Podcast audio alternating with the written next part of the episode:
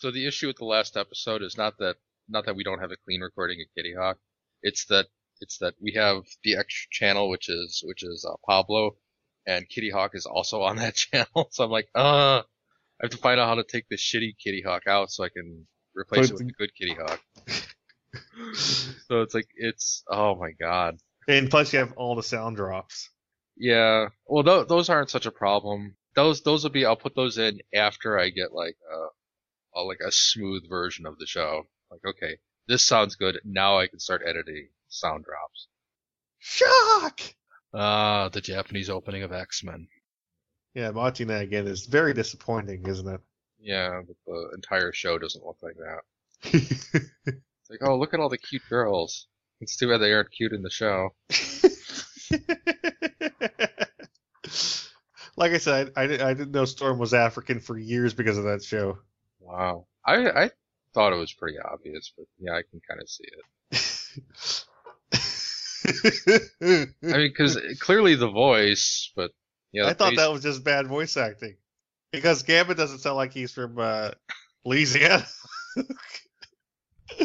Mamma right? mia. Yeah. So disappointing. So lots of people, lots of people disagree. Like, oh, the show was about that. I'm like, what? Wait, what? See, if you told me that was like a- an animated opening done for Children of the Atom, I would believe you. Mm-hmm. You remember that one, right? Children of the Atom. X Men: Children of the Atom, Capcom fighting game. X Men. Oh yeah, yeah. I didn't know you had shipped. I, I was like, was there a cartoon I missed? I know about the fighting game.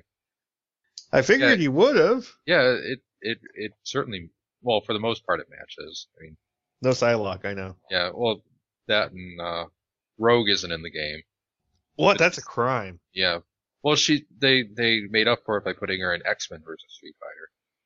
That's true, but uh, the the thing is this: it's you know you have Psy- Psylocke's design, which I'll be honest, Psylocke's design is all over the fucking place. Yeah. Yes, I know there's a leotard, but there's those bands on her thighs. They're just bands on her thighs. What what the fuck's up with that? I don't know. It's someone who's like, there needs to be more detail, and like, quick, get that Liefeld guy. He can design something. That seems like something he would come up with. I mean, they're it not, uh, they're not Jim Lee. pouches, but It was, it was Jim Lee. Jim Lee. Oh, yeah, that's right. That's a Jim Lee thing. Both of them have their quirks where they're like, there needs to be more detail. And for for Liefeld, it's pouches. For Jim Lee, it's like Shit. straps, straps, and bands. For Kingdom Hearts, it's both. Oh my god. Oh fuck Kingdom Hearts. I ranted on this show about why I don't like Kingdom Hearts, right? About how the camera's too close and um, how Donald and Goofy are using up all your uh, healing Yeah, items. yeah, that was in the last episode, but yeah, J- j- like I said, just Psylocke's design makes me go, why are those bands there? Someone wanted something that was quote unquote interesting to draw. And How do they? Are they like big rubber bands that stretches on in the more? What? What? what? I don't know. And it's even more interesting when people try to cosplay as her. Like I said, it's just this weird item. It's it's like does he wear like leg stockings and those are part of the leg? I I don't know. Yeah. So I sent in a request for. Uh, I sent in a request to WCNews.com, WingCommanderNews.com, for someone to come on to Wing or the show about the Wing Commander cartoon, Wing Commander Academy. hmm That will be interesting if they actually respond to me. Yeah. I sent it from my animation aficionados email address, so we'll see what happens. It's just, you know what the worst thing about the Psylocke design is? What? I know a fan drew this, but this isn't far from the truth. I think you'll know who the other character is. Yeah, that's that's a problem because uh, I remember when I was working at a at a toy store and there were X Men figures coming out, and basically Elektra, the Elektra figure was just a recolor of the Psylocke figure. It's it's basically the same character. Basically, Okay, it is the same character. well, design wise at least. Well, except that Elektra is supposed to be Greek, and uh, Psylocke is Japanese but British at the same time, and it's a fuck. Yeah, the way you know they, about this. yeah, the way they tried to explain it was very very convoluted. Yes, it was. And, and basically the answer is, oh, well, that was in the history. We just act like it happened already. So hmm it, it's basically the answer is because shut up. Now they could have just said that she was of Japanese descent and grew up in England anyway, but Well, actually, I mean- Psy- Psylocke before the Japanese thing had a completely different design. oh, okay. I, it, it's if you see it, you'll go like, "What the fuck?" Her her original design is because she's Captain Britain's sister. Oh, okay. Yeah, that's that's problematic. Yeah, I knew that. What, what, what am I thinking? Oh, jeez. Yeah, that that's a version of Psylocke that I do not like.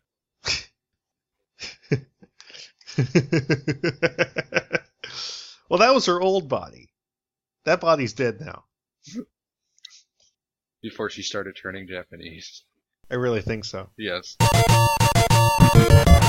The Webcast Beacon Network has been covering and promoting creativity and the creative process since 2007, starting with the Webcomic Beacon, a topical webcomics podcast with a jovial bunch of misfits like your local morning radio show.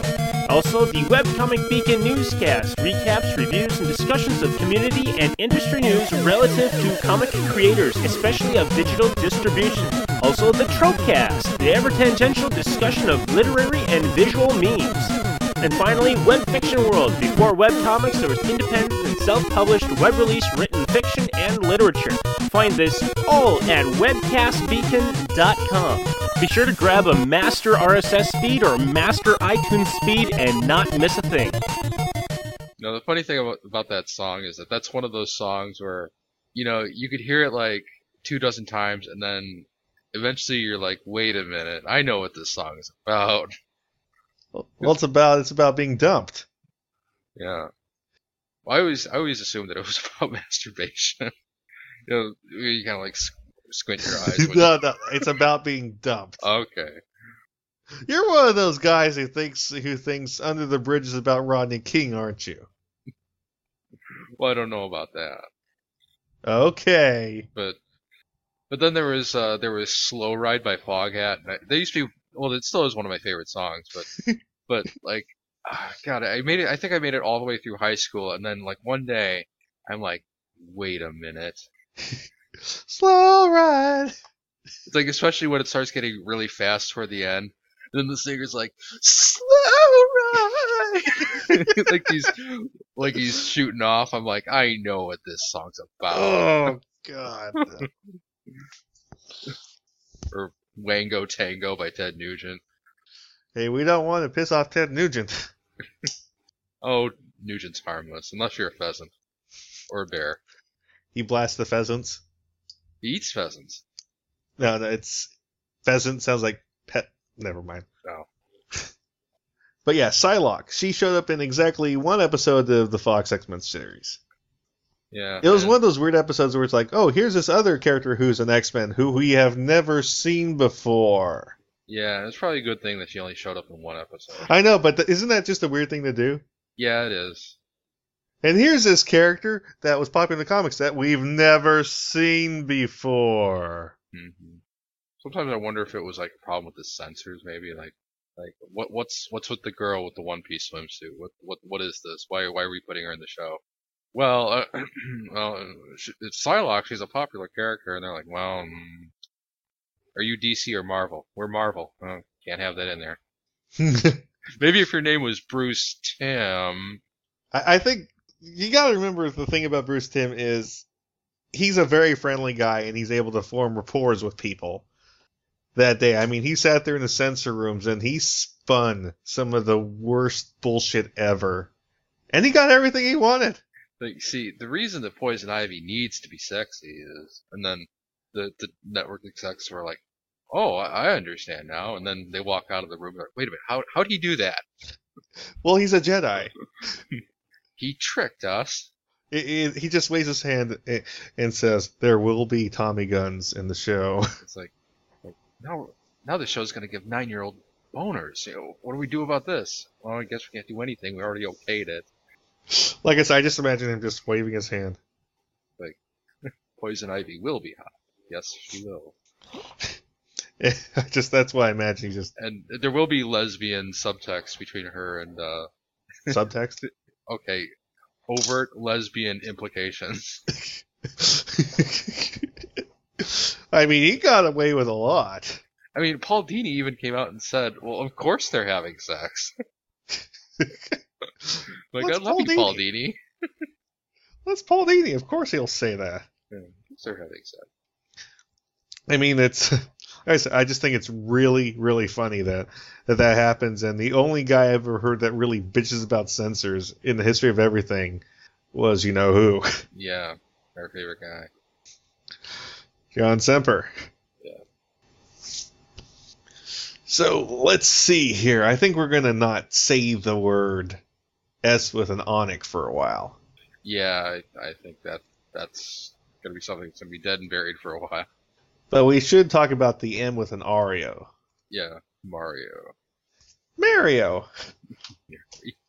I, I always kind of snicker a little, little whenever somebody says Mario.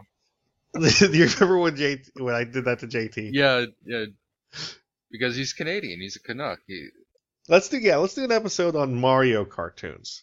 Okay. Oh God, there's so many of them. Okay, there's Well, Donkey Kong.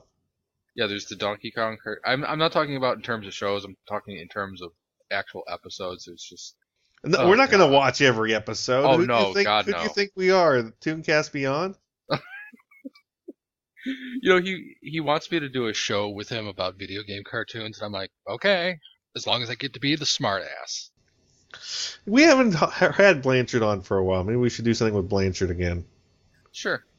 What's something he would talk about? Um, I don't know. We could always ask him. Okay. Let's try to get him on for Turbo Teen.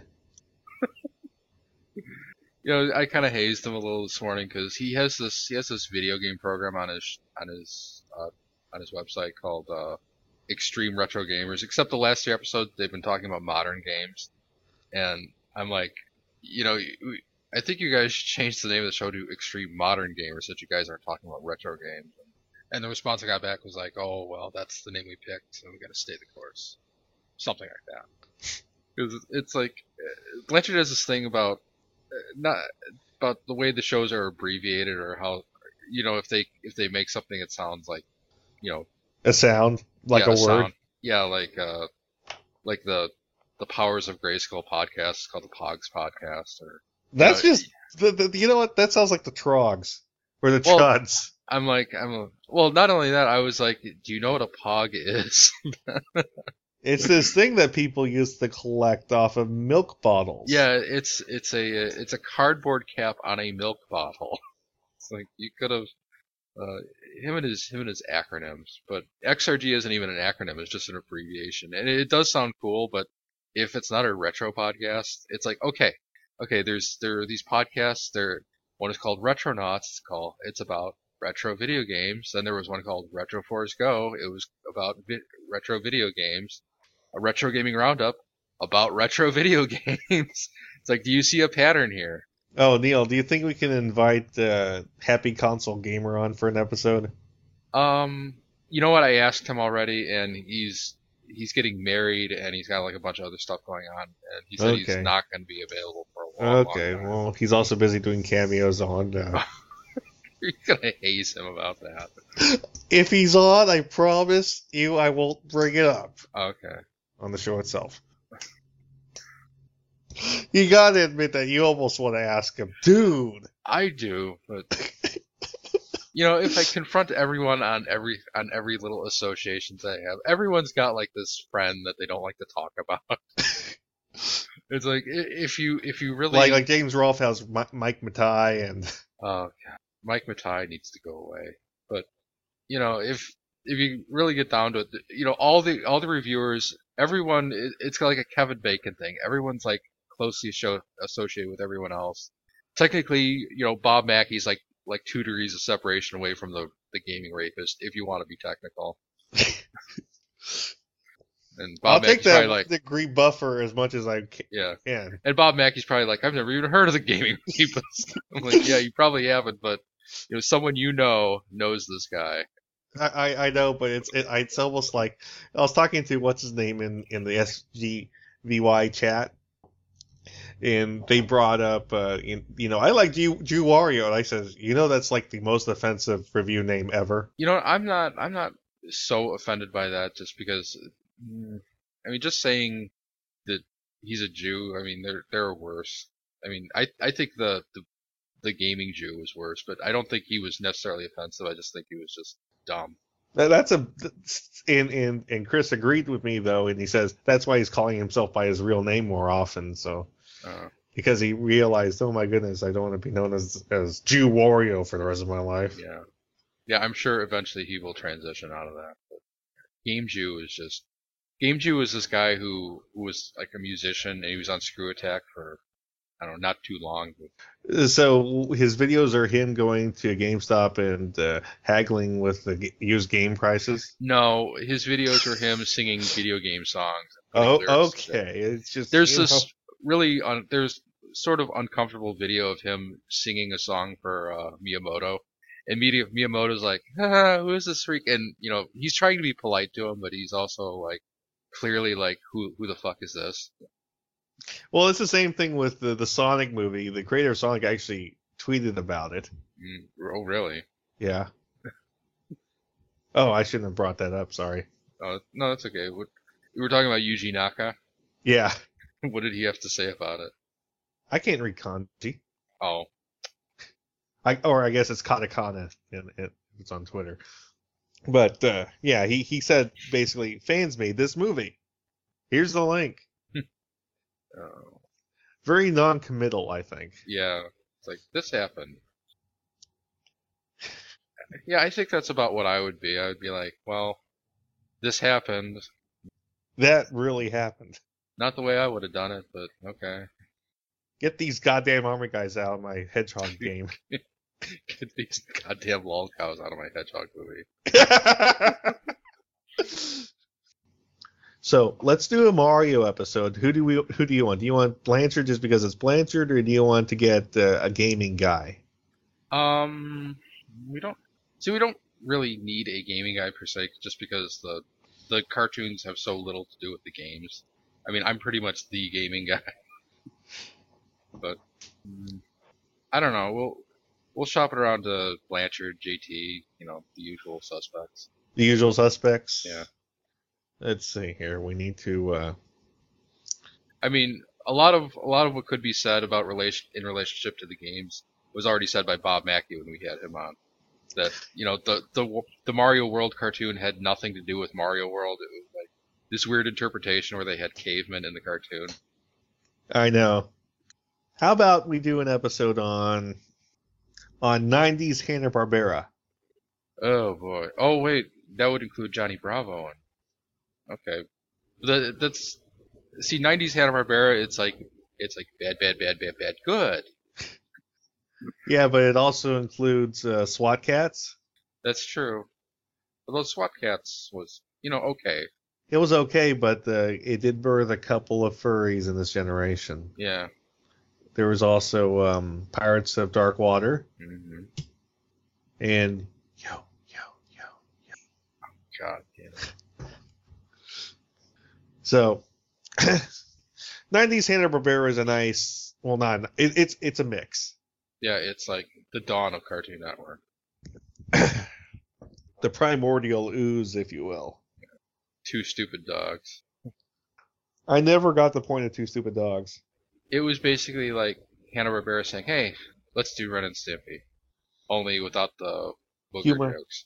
Without the humor, without the It, it, animation. it could be funny. It was just really slow at times. It was like, "Hey, here's a joke." Pause. Here's another joke. Pause. And then eventually, some big fat guy would would, would come into the show and he'd be like, "Isn't that cute?" But it's wrong. And that would be an episode of Two Stupid Dogs. And then there was Super Secret Secret Squirrel, which was amusing in its own way. yes, it was. Especially when they had Heckhound, which I think is the most hilarious character ever. it's like, Heckhound, you fiend! I, I love the joke that they can't say hell on TV, so they have to say heck. There's another joke like that. Like uh, they couldn't call the devil the devil on uh, Powerpuff Girls, so they called him him, Yeah. which I thought actually worked. hmm It actually helped in building the, if you would call it a mythology, a mytho- the mythology in the show. There was another joke uh, similar to that when they did, uh, uh, what was that game? Uh, Bionic Commando Reloaded or whatever. the one where Is they. that they- is that the one where the guy's wife becomes his arm? uh, I didn't know that was the case, but you know, because in the NES game they took out all the Hitler, well, most of the Hitler references, and they just they didn't refer to to the bad guys as the Nazis. They called them like I don't know the the nasties or something. I, I don't know. They they completely neutered it, and then Like in the new them- game in the new game they kind of mixed the the Japanese with the American interpretation and you know they would just kind of like playfully refer to the to the Nazi characters as you know those those guys are you know who and so kind of this Officer, Officer McNasty. yeah they're just kind of like just kind of lampshading the whole issue like like we know who it is but we can't say Oh, Neil, I actually was listening back on past episodes, yeah all the way back on our environmentalism and cartoons episode. yeah Guess uh, Stephanie was the guest, Mm-hmm. and guess what movie she told us to watch? what movie Doesn't seem to be anyone around. oh no Yeah, she told us to watch that movie. oh no I didn't realize it. See I just haven't listened to that episode since But yes, that's what that's what happened, Neil. oh But still, I enjoyed the movie for all the wrong reasons. because it's freaky I wonder if they're going to make a documentary on Ken Penders. Who knows? Although, in this age of documentaries about anything, you know, it seems plausible. There are some good ones. And it'll be one of those documentaries where he thinks they're making a, a, a documentary to set the record straight, you know, in his in his favor. But you know, you go to watch it and it's like, here's this sad, sad man who wanted to make his own Sonic stories. and here is and here is a preview of his movie. And and here is Yuji Naka commenting on it. It's just like a quick shot of Yuji Naka with a with a subtitle that says, "Well, it's a movie," and then it cuts away. I I, th- I I thought I thought you would just have him doing doing the face palm. Yeah, You know, just, just here is his comment and just him doing the face palm. Yeah.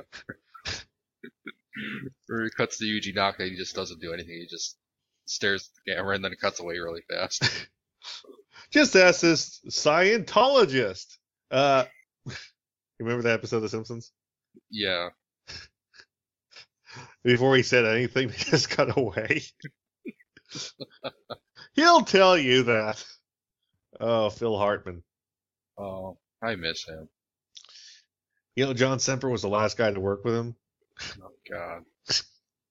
according to him. That is. Well, who knows? I mean, he he had he had a lot of projects going at the time of his death. Like he, yeah, he but Semper not as many. like uh, Phil Hartman was the voice of Blasto for that for that video game that no one remembers. Oh. The weirdest thing was it was so easy for any two-bit cart two-bit game to get a cartoon. It, it didn't even have to be a good game. It's a Donkey Kong Country got a game, got a cartoon. Uh, you know what I mean? And and now it's like they're they're just really wary of making game cartoons again. Yeah. You know the the the gaff you just did there, or you're like there was even a Donkey Kong. Game. That reminds me of a joke that was on RetroWare TV where they're talking about, uh, you know, Pac-Man how it exploded in the early '80s. There was like there were Pac-Man, you know, plushies. There were there was a Pac-Man cartoon. There was even a Pac-Man video game. I just don't get it. What? I I just don't get how how many how these people make these new cartoons. We should do also do an episode on uh on uh, Jay Ward. We need to do that episode. soon. Yeah, yeah, we need Well- a good guest. yeah. I wanna I wanna do like a like a two-parter, which is like Jay Ward, and then like the follow-up will be uh the Leonardo cartoons. Yes. George, George, George of the Jungle. because there is some like some weird crossover kinship between the two. It's like they're distinct and yet they shared shows somehow. So, what do you think of the Mr. Peabody movie coming out? About the same as I think of the Yogi Bear movie. It's like Justin Timberlake. someone, yeah, Justin Timberlake Timberlake was a good boo boo, but overall that movie had no heart. Hey, boo boo. I mean, I don't think they really got the point of Yogi Bear. Oh, we should talk about some of the '90s direct uh, to whatever Yogi Bear movies. Oh, hang on, I gotta answer the phone. I'll be right Okay. back. Okay. Yeah. Just so you listeners know, there was a movie in the 1990s of Yogi Bear where Yogi Bear was abducted by aliens. It sucked. Ring, ring, ring, ring, ring, ring, ring, banana phone. Ring, ring, ring, ring, ring, ring, ring, banana phone. I've got this feeling. Okay, I'm back. Okay. so another thing is maybe we should do a, a, a retrospective on Oswald. Oswald the Lucky Rabbit. Yes. Yeah, I don't really know a lot about Oswald except that he was like the prototype Mickey, and he He's in did- Epic Mickey too. Yeah, and he continued to appear in Walter Lantz cartoons for a while. Like he was in a lot of Andy Panda cartoons, which is which is fucking weird. Actually, I was reading an introspective on Oswald on Yeah. uh, what's it called? What's the name of that news site? That's uh, that brand new gaming news site. I think Uh, it's I think it's like the Polygon or something like that. It's uh they they they did a story on Oswald mm-hmm. and they they were outright accusing a certain other animation company of looking at Oswald and saying we need a rabbit. Oh, really? This article was yeah yeah on Polygon.com. I think that that was a little that was stretching it a bit. Yeah, because you know a lot of cartoons back then kind of looked alike. I mean, it, I'm gonna guess that they were accusing Bugs Bunny, right? Yes. Yeah. See, there, I can sort of understand that, but you know, if you if you look back at like the old Warner Brothers cartoons, there are actually other characters that are more blatant than Bugs Bunny. I mean, mean- if you look at Oswald, Oswald looks more like uh, more looks more like Bosko than Yeah. Well, well, the way Walter Lantz changed uh, Oswald, he did sort of more resemble a Bugs Bunny, like an early Bugs Bunny. So maybe that's where they're thinking of it. But even then, I'm like, eh.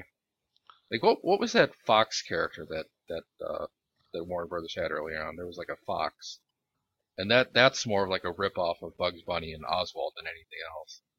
Yeah, here it is. If you look at the early cartoons, he's almost a prototype for the other cartoon rabbits who will remain nameless. See, that's that's wrong because the early the early Oswald does not look like Bugs Bunny at all. Later The- ones, yeah, but I don't think I think The Bugs the Bunny early was- Bugs Bunny does not look like doesn't look look like any Oswald at all. The early Yeah. Bugs Bunny is way different. yeah, and the later Oswalds sort of look like Bugs Bunny, but I think Bugs Bunny was established by then, Yeah. so I I don't think you can uh, you can really uh, connect those two. I'm trying to remember. Oh, I guess the character was just called Foxy. Yeah, if you Oh, look, you you know you know who voiced Oswald? who Here's a hint. Okay, it's Uh, it's Marv Frank- Wolfman Frank wrote? Epic Mickey 2, and it's Frank Welker. Yeah. Well, you kind of threw me there. I'm like Leonard Nimoy. That would have actually been awesome. that would have been fucking weird. Yeah, I I, I that that freaks me out. Yeah. I I think the whole idea that Oswald and Mickey, No, no, there's Oswald, there's no relation. Oswald and and uh, Bugs, I I don't. That that's just that's just a whole bunch of bullshit. No, no. Like I said, Foxy is more of a ripoff of Oswald and Mickey. But yeah, these, this these is. people don't know what they're talking about. Well, it's a brand new gaming website, Neil. Maybe you should Oh. uh, start making comments and telling them they're wrong. I don't know if they're if it's a gaming website that doesn't know what it's talking about. I tend to just stay away. Well, they're brand new. They can still be trained. I guess. but there are already other gaming websites that I like. I don't know. I'm I'm just reading it because it was connected to The Verge, which is a tech website, and I like reading about tech. That'd be like saying that. That'd be like saying Mickey resem, you know, Mickey resembles other cartoon rodents that are in other cartoons that also have a cat nemesis. Wink, wink. Wink. It, it's because you know Pete the cat. hmm You know, it's like, well, you know, Mickey and Pete the cat, they were the original Tom and Jerry, even though they weren't. You know what I mean? People could say that, and and, and you'd be wrong. I mean, there, there's nowhere that that would be right. So yeah, that's we should talk about Oswald in an episode. I don't really think there's much to say about. I don't think it's going to be a whole episode. No, there's not much to say about it. I mean, he was I mean, I mean, Oswald to me is as interesting as Bosko. Yeah, which is not very interesting. Like, like I said, it's uh, with with Bosko. Warner Brothers knew Bosko. You know, Warner Brothers went through their their archive and like, oh, what the fuck is this? Bosko, Bosko, what the fuck is this? And then and then they, uh, for some reason, Tiny Toons episode did an episode honoring Hon- Honey and Bosko, even though they were shit. Mm. And then and it, or it's it's actually you know Oswald is slightly better than Buddy. and Buddy's a case of, of, of the Warner Brothers team going through their archive and going, what the fuck is this? This guy's boring. Why is he here? Okay, the Warners are going to abuse him. You know, it's so weird to think that there was a time when cartoons weren't made to be funny. They were made to be like, you know, set to music and that's it. It's like, oh, trying to watch these old cartoons. I'm like, like yeah, they're they're good for historical significance, but it doesn't mean I have to enjoy them. It'd be like trying to. It'd be like imagining. You, you know how you go to the movie theater now and they do those quizzes and stuff before the Mhm. movie starts? hmm It'd be like 20 years from now, someone's trying to catalog those quizzes. Yeah, Like, in the summer of 2011, they played this quiz before this movie. Oh god, see that would be boring if they just see th- those would still be interesting if you just presented them in the original context. It's like here's a piece of trivia that you probably don't know. It's like some of those are pretty interesting. Like that's how I found out that the Power Glove kid from The Wizard is now Was a pedophile? on- yeah, that he's a pedophile. He's on the sex offender list. he couldn't keep his Power Glove to himself. Oh, God. It's so bad. Ooh, yeah. No. Now it's going to be stuck in your head. Boom, boom. What was that? Secret to My Success. That was the name of the movie. Yeah. Michael J. Fox. Mm. Bad movie? Uh, you know what? I don't remember the movie. It starred, what's her name, who was Supergirl? Heather, What's her name? Yeah. back when she was hot. Or, oh yeah. Yeah, I think that's pretty much the only reason why I ever enjoyed Supergirl. Because I tried watching it recently. I'm like, ugh. Like, I'd rather put in Superman 3. At least you didn't say Superman 4. No, there's no reason to ever watch Superman 4. You know what? Uh, my friend Rob, his favorite movie is Supergirl because he loves he loves her. well, I can understand if it's just because she's hot. He loves the character too. No, I don't know. I I guess I never really got Supergirl. At least up to that point, I didn't really get her. I like I like her in the Bruce Timm cartoon. lots of old fans didn't because she wore that costume. Oh, a lot of old fans need to get I I thought that was a I thought that was a very drastic modernization. That was basically here's the modernization right here, plain as day. Here it is. It's already printed. You can't stop it. Yeah, I, I, I can understand to a certain extent. I mean, they, they did change her, her design up a lot of bit, uh, uh, quite a bit, but, uh, but, you know, for me, the belly shirt kind of worked, so I was like, okay, It youthened her. yeah, So yeah, it's maybe we should do an episode on uh, the Incredibles. ooh. We're getting requests on people who want us to watch The Dark Knight Returns Part One and Part Two. Hmm. I suppose I can do that. All right, Neil, Well, it's gonna have the same problem as Batman Year One. It's gonna be a very literal interpretation of the book. Yeah. And the book, I, I've heard some bad things about part two. Like, I, I, I think people have said that part one was okay, but part two was just kind of, yeah, Part Two is. that's my review. My review is: Imagine they took the, the the book and they made the pictures move. Okay, there you go. Yeah, it's kind of similar to the problem of people not understanding localization. It's the problem. It's problem of someone not understanding how to adapt. It's basically a problem of not understanding the point of adaptation. It's like you need to change the medium to make it work in this other context. You can't just Big do brother? A, a- you can't just do a literal one for one uh, import from one from one source to another. I know, and, and like I said, what made the, the others so good was was the fact that they changed up a little bit. Like, uh, what was I thinking of? Um, you know, Crisis on Two Earths was very good. Changed things up a little bit. The First Flight was very good. You know, the only direct interpretation I liked was actually All Star Superman. Mhm. And and that's simply because I thought it was such a wonderfully good Superman story that it, it deserved it because there there are so very few good Superman stories and so many bad ones. Like Superman versus the Elite is a bad Superman story.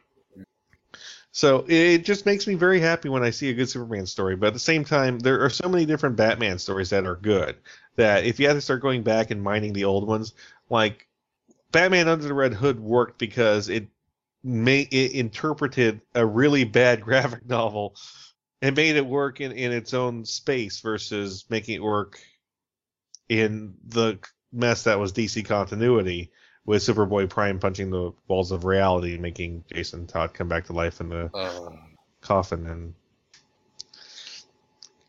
see isn't that much better uh, yeah. It, it, it makes you wonder why they didn't just do it the way the the movie did it. It's just it's like yeah, we have this character called Ra's al Ghul who can erase all. I don't know how you pronounce the character's name. Ra's al Ghul. Yeah, we have this character who can bring people back to life with this Lazarus Lazarus pit. Why did I just develop a lisp? Lazarus pit. and we have this character with a Lazarus pit. We could just use that. No, let's use Superboy and have him punch reality. What were you thinking? they were thinking summer crossover event They were like, if only there was a character who could resurrect other characters. Do we have anyone like that? Chirp, chirp. In who's, Batman who's universe? related who's related directly to Batman Chirp, chirp, chirp. Anyone? Anyone know of such a character? Chirp, chirp, chirp. Let's use Superboy. Fuck you. Even I knew that. Come on, I don't read comics. I know you don't because every time like, you want to I tell you a story about about one and you're like oh I don't I would have been like, use Ra's al Who? No, let's just use Superboy. God damn it. God damn it, DC. Yep, and they have and they have Superman and Wonder Woman do, dating now because everything's been undone. Mm, And I, I think that's a very shallow relationship. That yeah. I don't I don't like Superman with Wonder Woman. I I, I gotta say I actually kinda dig it when they when they when fans kinda pair up Batman with with Wonder when they pair up Batman with Wonder Woman. It's it's sort of this weird dynamic that well, it's, well, she's the- works. she, she's she's she's the prom queen and he's the bad boy. yeah, well to So me that, that's like how Bruce Timm puts it. to me it's like she has this weird respect for his sense of honor. It's just like she she almost has no respect for any guy, but she kind of digs Batman. It's like because he almost doesn't care. It's like he's not a pig at all. He's just He's just he's just, he's just antisocial. I can understand this guy. honestly, if I had to pick a, a, a, anyone existing to pair with Batman, hmm I have two choices, Hmm. and they're both fringe choices at that, because they would never let this first one happen, even though they should have a long time ago. You know, Catwoman, hmm because come on, Yeah, well, they've always been kind of teasing that, and it's just kind of I don't know. I I feel like it's been done, even though it hasn't. you know, you, you know, shit or get off the can. Come on. Yeah, it's like make them fuck. Come on. Number two is not Talia because I'm sick of that. Yeah. Number two, Black Canary. Ooh, now there's there's a character. See, back back to uh, Catwoman for a moment. I I think what it is is like DC authors, you know, they the writers must have like seen seen uh, Moonlighting and been like, hmm, when Bruce Willis and Cybill Shepherd started fucking on the show, that's when things went south. Let's never do that. And so they they just kind of perpetually tease this thing between Batman and Catwoman, but they never quite go there. Well, in my opinion, in my opinion, it has to go somewhere.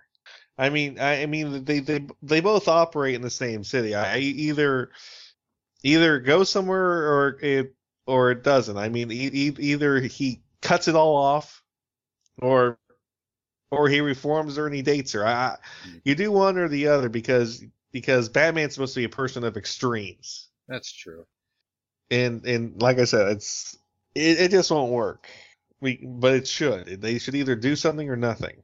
And See, that's kind of my conundrum at the moment is that I'm I'm starting up Decian again, and I'm I'm looking at the character relationships, and I'm like, I have this lesbian character who's you know very very soon in the comic is going to be breaking up with her current girlfriend and starting this kind of hinted at lust for my main character, and I'm like, where am I going to go with that?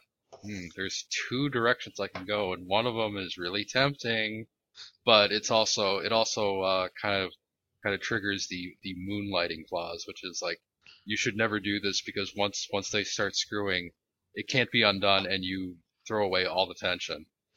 well, the biggest thing is tension's overrated. Yeah. Well, in, in my opinion, tension's overrated. Number two, I think that that it's you know what it is to keep the tension there. Mm-hmm. It's it's not to stop the moonlighting. You know what it is? It it's the Takahashi clause. yeah, that's the other thing is the Takahashi, which is you do never move the characters, and that's also wrong. So it's like you have to find this weird balance. It's like how do I how do I you know progress the character development but not make it so that uh, interest drops off drastically beyond a certain point. Like I think that's what happened with Josh Lesnick's comic Girly. He did the sequel to Wendy called Girly where you know the first chapter is is uh, this story where the main character falls in love with this other girl, but she's kind of like nervous about it and like doesn't quite understand what's going on because she's like, oh my god, am I a lesbian? And, it it was like this really kind of kinky, you know, you know, romantic love story, and then and then they fuck, and then like the story continued, and I'm like, you know, you know, I, I don't have interest in this anymore because now they're together, and like there's no reason for me to to read this comic anymore. And I think a lot of other people were the same way because like I didn't hear much about that comic after that. I, I think the fact that if you make the relationship too much of the main focus of the comic, Yeah, you get into this weird place to where to where oh, you're almost like egging them on. You're this cruel god of this world that's egging them on and then being like pulling them away just just so you can keep people on the edge of their seats.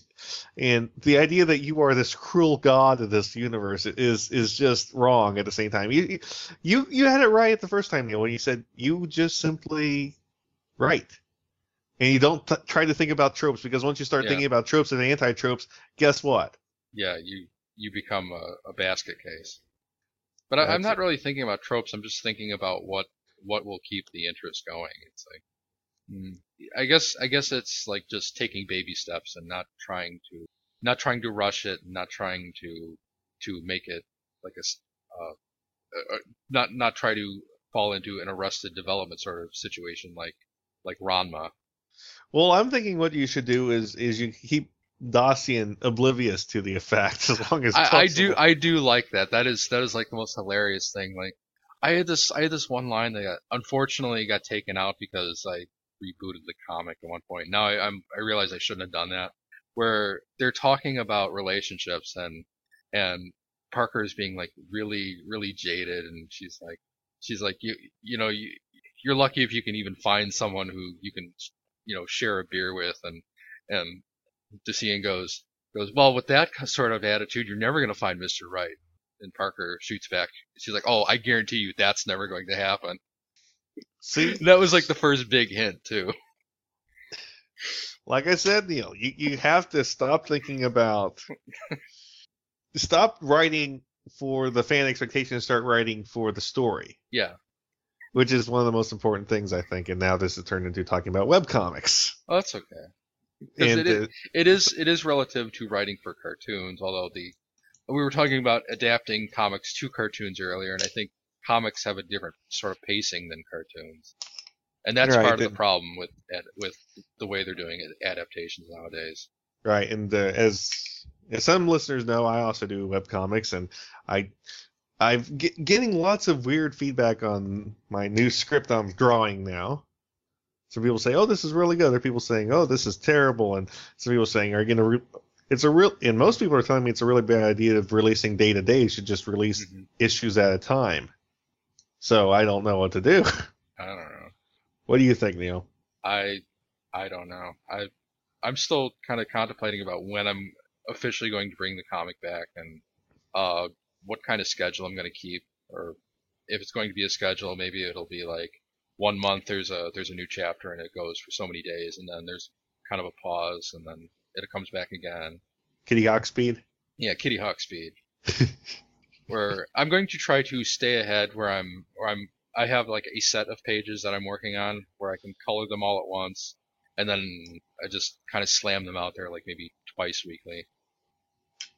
All right. Yeah. But yeah, But yeah. like I said, it's uh, many people will still ask me what comics I've done. I've done. You can find them. It's easy to find. And Yeah. I mean, I've drawn over what 15, 16, closer to 1800 pages, I think, the web comics. It's all out there. It's uh, you know, it might not be the greatest. In fact, uh, I ha- if I had to be honest, I think that out of the uh, 50 issues, not no, 60, let's say 62 issues of comics I've written, I'm only really proud of four of them. Mm.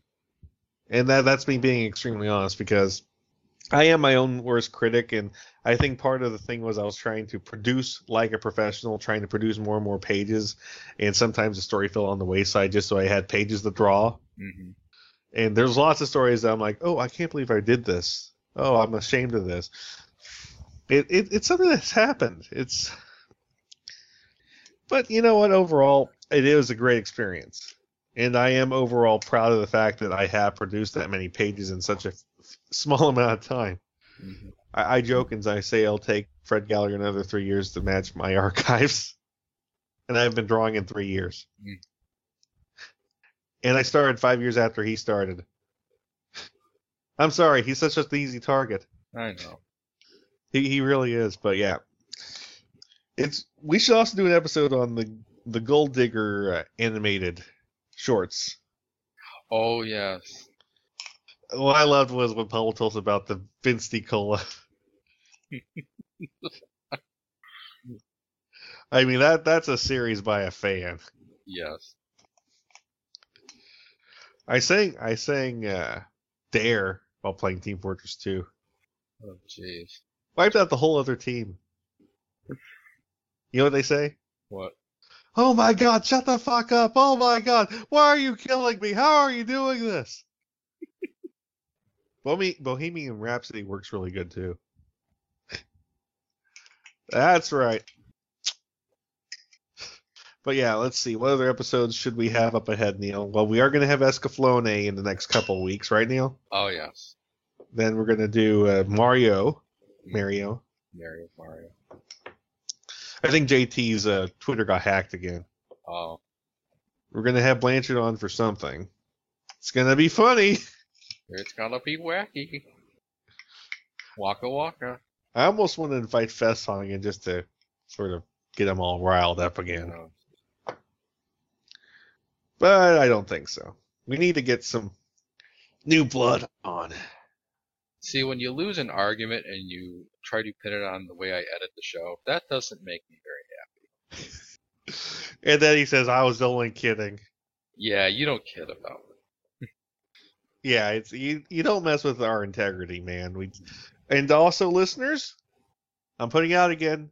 If you disagree with any comments we make on any shows, if you want to revisit any old episodes, just email us, leave a comment. We'll do it because we always are welcome to open a reasonable dialogue with our listeners. Isn't that right, Neil? Yeah. And if you don't Well- like it, you can go fuck yourself. no, I'm kidding.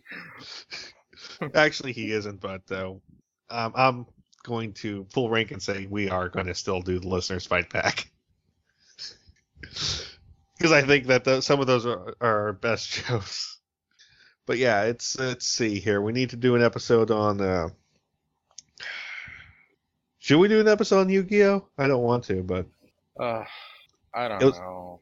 it was a cartoon, I guess. Yeah, I guess it was like multiple cartoons. It, they they kind of took like two or three different Yu-Gi-Oh series in Japan and just called it Yu-Gi-Oh here in the states. Because there there is a point at which there's like a different cast of characters. I think it's Yu-Gi-Oh that does this. No, they called it Yu-Gi-Oh GX or something like that. Oh, okay. Yeah, because one day I'm walk, I turn on Cartoon Network and I'm like, this is clearly Yu-Gi-Oh, but you know, where's where's the guy with the purple and yellow hair? Kefka? No, the other guy, the guy whose hair looks like a star. Uh, Kefka? Damn it. Yu-Gi-Oh is like the show that really took the the Cloud Strife hair design theory and went way too far with it. I'm like, what is with the hair in this cartoon? Everyone's got like jaggy pointies everywhere. It's like, how do And they walk the- through the door? And then there's the girl with the huge boobs. Well, that's okay. I thought you were going to say which one because all of them. Yeah, they all have big boobs. Did you know that they did many episodes where what's really funny is they had lots of episodes with guns and they just edited it for four kids where they're just pointing their fingers like, "Hey, you there, stop!" I have this badge. No, that was the other show. I know, but I couldn't help doing a cross reference. I know, but that was that was stupid, wasn't it? How many times did he brandish the badge? That was really dumb. I have this badge, which you've seen the other three times I brandished it. I'm going to try to reflect the light into your eye, so you stop. Stop! I am brandishing a badge. If you don't stop, I'll get out my Nerf gun. Nerf or nothing. Pew pew. Suction cup darts start flying through the air. I Oh. don't know. Don't make me get out the super soaker. I don't know. Let's see. So we're not touching Naruto again. Oh god, no. We might have to do Bleach again because we might have to talk a little bit more in depth because Bleach is a little bit more wealth has a little bit more wealth than we gave it. We needed to definitely do you Yu Yu Hakusho. You, oh yeah. Okay, we so that's an episode we're gonna do coming up. Anyone interested in Yu Yu Hakusho, contact us. Okay, Yu Yu Hakusho. Um, uh, what were the shows that they had? Uh, you know, what? I'll be honest. I was never a fan of Gundam. You Neil? Gundam? No, not really. Yeah. Okay, then we might you know- need to find some Gundam guests. I- heard something funny recently, and I, I, I verified it. Is that in Transformers the movie? You know the scene where uh, Hot Rod and Kup are thrown into the Quintesson jail cell, and Yeah. they're they're looking around, and there's like broken up robots in the cell next to them. Two of the robots that are in the the two of the damaged robots that are in the adjacent cell to them are Gundams. How'd they get away with that? Uh, well, they're so they're so they're so disheveled and and broken apart that you know you could see it like 20, 30 times and not realize that that's what it is. Oh, okay. So well, I'm surprised they didn't just make one of them leader one. They they probably could have done that, but I think that was kind of pushing it because pe- people still knew what GoBots were at that point. Really? yeah, you know, as much as we made fun of GoBots back then, I think they still held their place in uh, in pop culture for a time. Well, if you if you put Scooter in there, people would be like, "Hey, that's Scooter." Wheelie say. Oh god. Virtually the same character, except Wheelie doesn't have peanut butter stuck to the roof of his mouth. like I said, it's I, I still checked it, and Cy-Kill's uh, Wikipedia article still has that Megatron bullshit in there. It's that's Look just fan speculation. That's the only problem with Wikipedia is that there are articles that no one really cares about, and so no, there's no quality control. The fact that Cy-Kill has a, a his own article is not just a subsection of the GoBots article. Yeah. What's really funny is I've talked to lots of people who still have Rock Lords, the toys. Yeah. I mean, how weird is it that there's Rock Lord toys? I know. Well, I I I always feel strange when people start defending the rock lords. They're like, "Oh, they're pretty cool toys." I'm like, "Oh, come on! They're transforming rocks." it's like what'd you have before that? A pet rock? Because before Transformers, you had like a toy car. Weren't there weren't there He-Man characters that were also transforming rocks? I vaguely remember something to this effect. I do not. Oh, you know what I I remembered today that you brought up earlier is that the the chipmunk sub story where they uh, were looking for their mother. I'm like, oh my god, I do remember that. Wasn't that like a uh, wasn't that like a holiday special or something? Like a No, it was, it was a TV movie where they resolved the plot. Oh, okay. Yeah, because I'm like, wait a minute. Yeah, they did find their mother. Oh my god, no. Christmas, Christmas time is here. Oh no, I think that was a different one because that the the Christmas one was was actually animated by uh, God, what's his name? Uh, Chuck Jones. Oh, that's right. Yeah, That was, you're talking about the old Chipmunks cartoon. yeah. The well, it depends on what you mean by old. Like not the Alvin show old, but like sometime in the early '80s or maybe even the late oh, '70s. oh, oh, the '80s show. I thought you were talking Yeah. about the Alvin show. Yeah.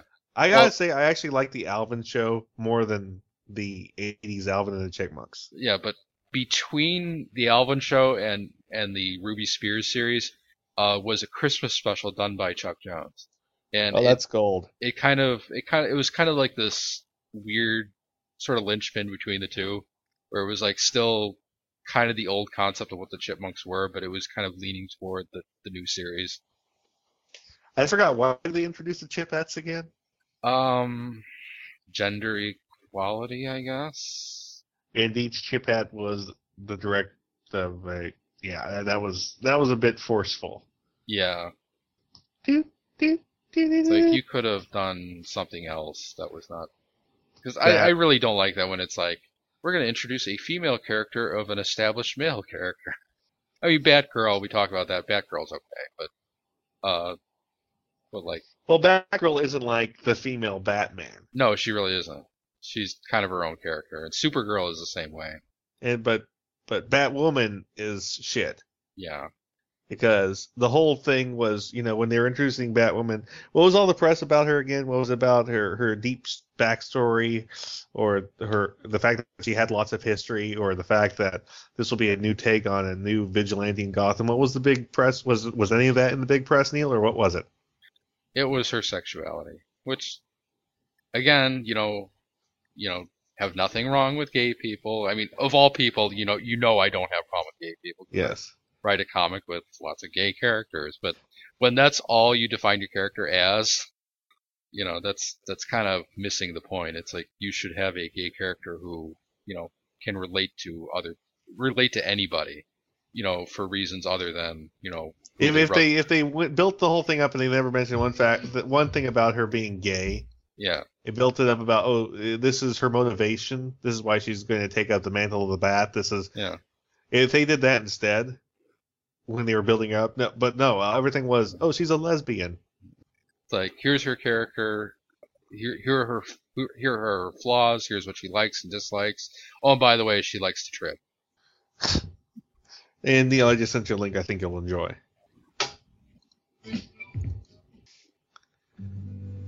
Are you watching it? Yeah, I, I actually dropped this into the chat last night. Oh, okay, that was you. Yeah, that was me. Okay. What what'd you think? That was pretty funny. I was like, oh no no nobody wants to be a quitter. I was like, this this needs to be made. Or it's I would watch your this movie physical still night." has a tag on it, and that is awesome. It's called Lesbian Mountain for people who want to go look that up on YouTube. Like I said, the funniest part was was when when they did the I don't know how to quit you line, and all of a sudden all these guys showed up. They're like, you, you don't want to be a quitter. yes. And then they get married at the end and they're just like, this is so disgusting. Although I don't know, because, you know, at some point I became a sap and, you know, like, like, it's like suddenly I've gotten into the romance angle of it too, and that's why in Decian you have these lesbian subplots going on that are not superhero related, but I, you know, I've gotten into that angle of the characters now. It's like, I don't know how that happened. I used to be a lech. I mean, so thank you, Neil, for giving us that. Yes. Like I said, the the fact that they turned Montoya into a lesbian because they wanted a lesbian on the Yeah, but Montoya is actually a good character, so it doesn't. It never really bothered me. It was just like, oh, Montoya is a good character, and now she's hot too. That's Neil at animationaficionados.com.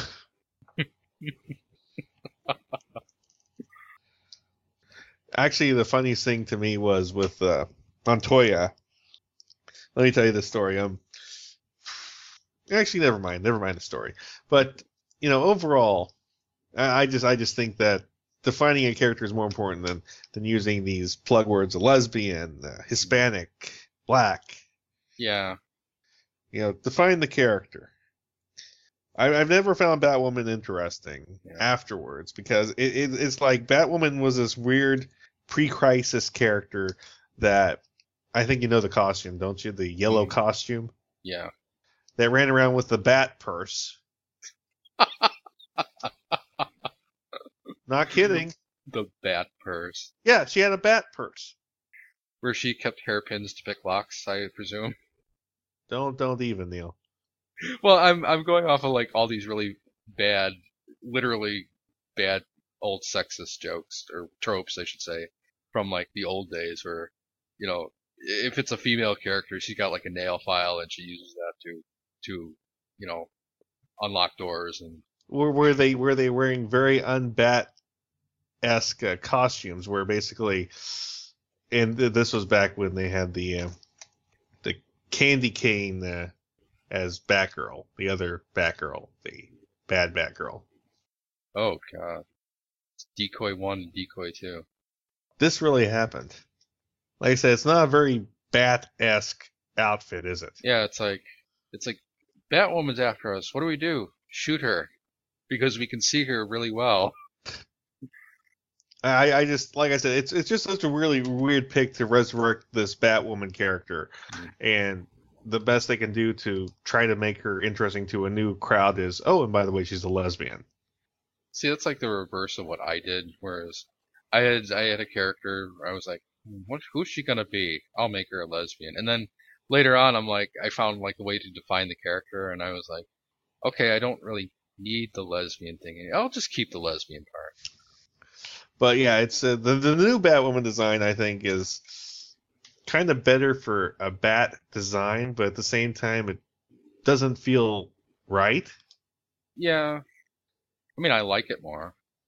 Of course, I've always been like a sucker for black and red. Black goes well with any color, though. Bet on black. Yeah, bet on black. Oh, Just just overall, like I said, Bat Batwoman is such a weird character.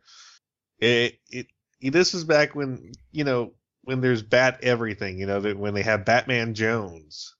yeah, Joan. You know about Batman Jones. Yes.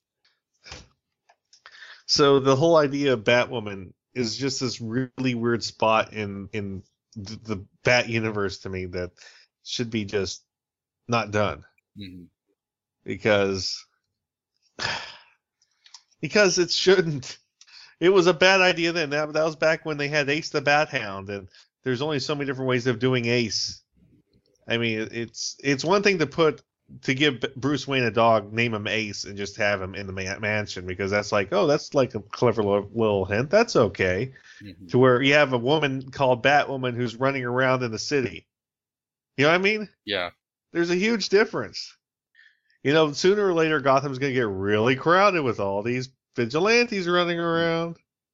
That, you know, the whole idea of Batman's a loner, hmm and you have all these people in the Bat family just all in Gotham, and Gotham Yeah. has all these vigilantes, but crime's still a problem.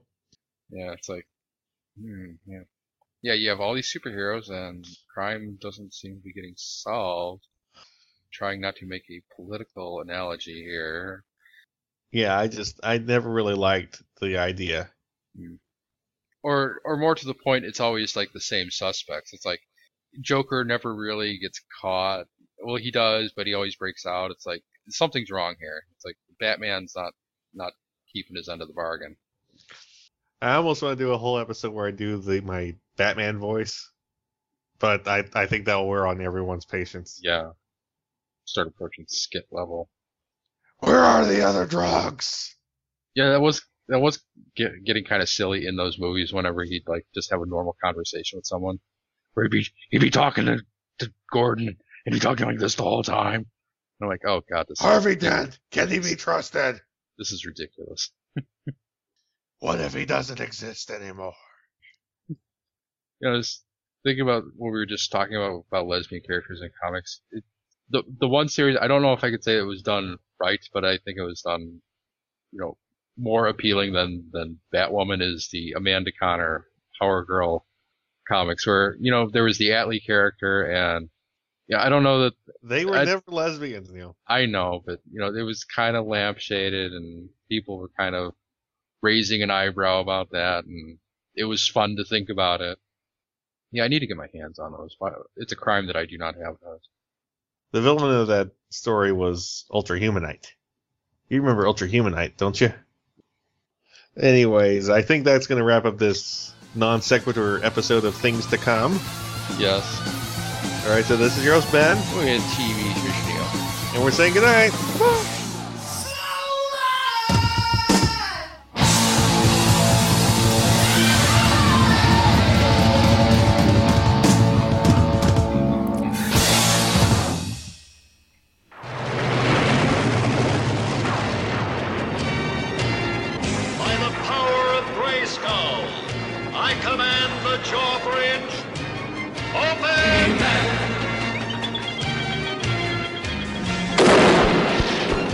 that's right. We have traveled to Eternia to enter Castle Grayskull. Join Optimus Solo and TFJ and Mike as they find themselves telling tales of Eternia. We cover all things He-Man in this 45 episode long podcast. You can find us on iTunes and www.geekassradio.com. By the power of Grayskull, we all have the power. It was weird that it happened. I was I was trying to say something, and like my tongue got stuck, and I, I You, your tongue got stuck. You, that's right, guys.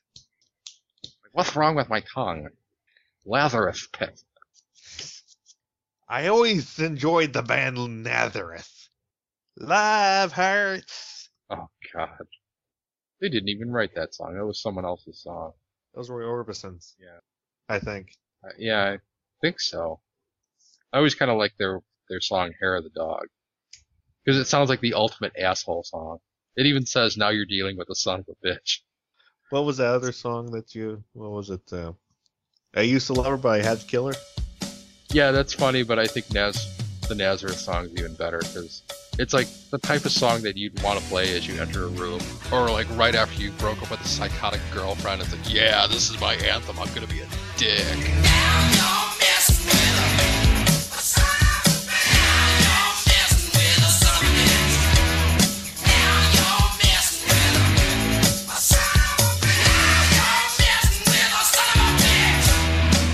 Neil, what do you think of Star Trek Phase Two?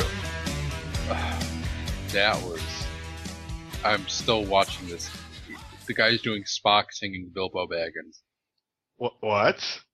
Bilbo Baggins, greatest little hobbit of them all. Okay, yeah. That. So. I didn't. I I pressed stop after before that. Okay, now I saw it and I wish I didn't. I cannot unsee that, Neil. So, I I just forced Neil to sit down and watch Star Trek Phase Two, the episode In Harm's Way, the first episode of the series. And what I love is they call it episode 4X1 because Star Trek the original series only had three seasons. So they gave it a production number. Yes. See, like I said during the actual the actual show, I can I can appreciate that they tried to be authentic with it. They tried to give it a, a production number. They tried to put in commercial breaks. They tried to actually that's all they tried to do. Beyond that, they were doing they were doing like camera angles and all these things that the original show never did. Fan fiction. Yeah, it tons of exposition, uh, CGI pans like you wouldn't believe, barrel rolls. Do a barrel roll. Slippy, look out! I mean, uh, this was like the most un-Star Trek show I've ever seen. and he's seen Voyager. Yeah, I I try to forget Voyager. And he's seen Enterprise. I've seen even less of that. But you have seen it. I've seen bits and pieces of it. But okay, Neil, let's let's back up a bit. Uh, there were lots of oh come on moments, were there not? there were lots of those.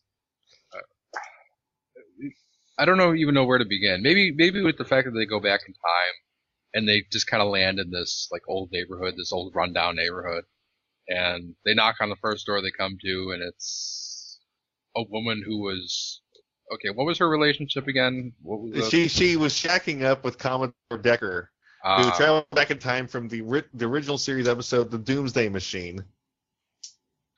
I see. Yeah, and, When when in the episode we thought he died, and he made like a a VHS tape for for Kirk. Should Kirk ever come looking for him, and the aspect ratio for a VHS tape was wrong. The the quality of a VHS, I mean, it looked it looked better than like a Betamax. It was like this this could not possibly have been a VHS tape, but it looked like it.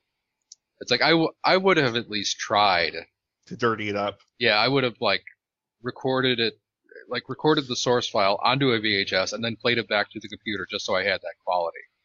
I mean, it's not hard. I mean, you could still you could still go to like uh like Goodwill and pick up a VHS recorder. I mean, you you have to kind of look around, but you will eventually find one. But yeah, it, it's to, to- like I said to me, it has like what I call the uh, the fan writing ADD symptom, hmm where an episode of TOS would have handled like one tenth of what this story is. It would have like cut off one tenth of what this was, and just do a whole episode on one tenth of this. Yeah. And again, this is this is what I complain about in fan works, which is it's it's not the fact that the fan work exists, it's that people have an agenda when they're doing fan works. It's it's like, okay, I know of all these all these loose ends and plot holes in the story. So from the entire series, I should say. And so I'm going to tie tie, tie together all these loose ends and try to make one cohesive story that explains everything and it's not interesting to watch. like there was the, there was a part at the beginning where they were at the gateway of forever and there they had this woman doctor and they were explaining they weren't just explaining everything they were explaining everything twice three times to make sure that the audience gets it gets it gets it and Everybody I'm get like- that? and to, to me it's like you know what? Tos would have done this and they would have done it with like two lines. Mhm. and then i'm right. So so like i said the funny thing is you know it's captain pike and captain kirk teaming up to find the, the doomsday machine. And they explained how captain pike gets in the wheelchair. Actually when it was almost over neil says oh my god oh my god i got it. I know what they're going to do. And he was right. Yeah. But that's Because- not the worst part. There's because I Scotty. know- I know the mentality of people who do this. Of course they were going to do that. Why else would you have Pike there? And, and their Scotty, by the way, was terrible. I mean, the Lucky Charms leprechaun sounds better than, than Scotty in that. That's Irish, not Scottish. Neil. Well, that's how much better he sounded.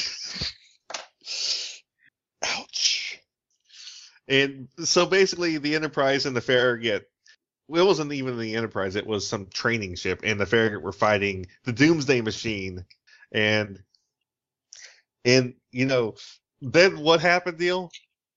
Um, The, the, the orchestral music from Star Trek Two started, and oh, uh, I'm, I'm blanking. What? Admiral Kirk and the Enterprise show up. Oh, yeah. Yeah. See what happened was once the music started playing and then the ship started coming out, Neil's like, "What?" right? hmm It was it was a reaction of, "I can't believe they did just did this. Are they really doing this? Oh my god, they are doing this. Why are they doing this? Please stop them. Why are they doing this?" It's that sort of level of of, of, of shock, realization, you know, denial, and acceptance. Yeah, and and the reason why that is even there is because this guy owns the actual costume from the movie that William Shatner wore.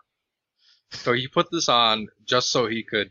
He put the costume on just so he could have Admiral Kirk in his episode. And he also had this line. Oh, by the way, Captain, contact Carol. It's a boy. God damn it. Lots of fan winks here. Yeah. Fan winks or fan wanks. Uh, they're both as bad now. But oddly, this is better than the Sonic fan movie. It is better than the Sonic fan movie. The CGI is better. Not by much. It what like I said, one of the funniest things to me is uh, you remember a couple years back when they were doing Star Trek Remastered, and we were basically all the special effects shots they redid with modern computers, and people were asking, "Oh my God, are they going to be like George Lucas? Are they gonna, are they going to ruin Star Trek?" And someone from Paramount explicitly said, "It's not like the Enterprise is going to be doing barrel rolls or anything." That's an actual quote. I mean, they were doing so many barrel rolls in this that I, I half expected to see a, a cut to the bridge and like you see one of the, one of the cadets like using an N64 controller to steer the ship. Just hitting the two shoulder buttons. Yeah. Like I said, the fact that someone from Paramount explicitly said it's not like the Enterprise is going to be doing barrel rolls means they saw this. Am I wrong? Why Uh, would he say that? because he saw this and he knew it was shit. and he wanted to assure the fans that he wasn't going to do anything like this. yeah, And it's true that the remastered episodes of Star Trek do look pretty good. yeah, it's it's it does look pretty good. It does look pretty good. There's always one thing I always say when people always say that remastered is as heinous as uh, as the the prequels. I say no, it isn't because if George Lucas did the re, uh, did Star Trek remastered, he would have taken he would have taken Glenn Corbett from uh, from Metamorphosis and and digitally inserted over him a Youth and James Cromwell. hmm Yeah, he would have like inserted new characters, new Well, well, well, well, what I'm talking about is the character of Zefram Cochrane in Star Trek. He showed up in the TOS episode Metamorphosis. He was played Yeah. by, by Glenn Corbett. Yeah. In and, And then- First Contact, he was played by James Cromwell. Yeah, I know. I know what you're saying. And uh, and that's the kind of continuity thing that makes George Lucas turn, toss and turn in bed at night. If George Lucas was in charge of it, he would have gotten James. He would have gotten James Cromwell, done all the motion capture of him, digitally youthened him, and put his likeness over Glenn Corbett's face. Yeah, he would have done that. And people say, "No, he wouldn't." I said, "What? Who, what, who was in the ghost scene at the end of Return of the Jedi again?" Yeah. I rest my case. but that's that's what happened. Th- this really happened. Um, I, I don't know how else to explain this show. but I will say that this has comedic value. I mean, we were laughing.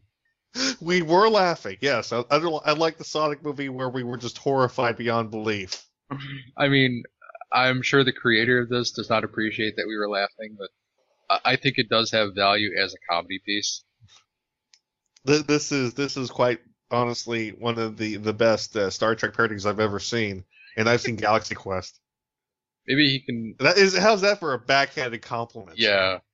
Maybe maybe this guy can be like Tommy Wiseau, where he kind of like retroactively says that it's a dark comedy. like, no, no, this wasn't meant to be serious. This this is a comedy. You just didn't get it the first time. oh, we got it. oh baby, we got it. It's but this guy is also doing his own revival of Wild Wild West. The original TV show, not the Yes, not the movie with the giant spider. the giant guy down Spider in the third act. So it's not it's not it's not him in blackface, which would be horrifying. That's all I'm saying. I wasn't. Yeah, let me see if I can find it because, it, it- Oh. like I said, it's it, he, he Spider. I'm trying to find it. It's it's just really weird that that exists. That that this guy has more than one series, and where is his other show? Actually, someone someone from uh, Chris actually told me that uh, that he th- that the guy who's in charge of the project he is stepping down as as Kirk.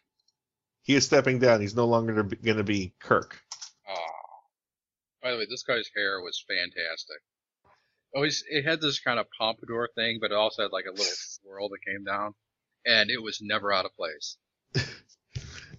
Even when Even when the when the control panels were exploding in everyone's faces. the that was that was some explosion effect. Uh, that was hilarious when when the control panel panel exploded and it just knocked everyone back. and I'm like, no, they are dead, dead. I tell you. Why can't you just like something?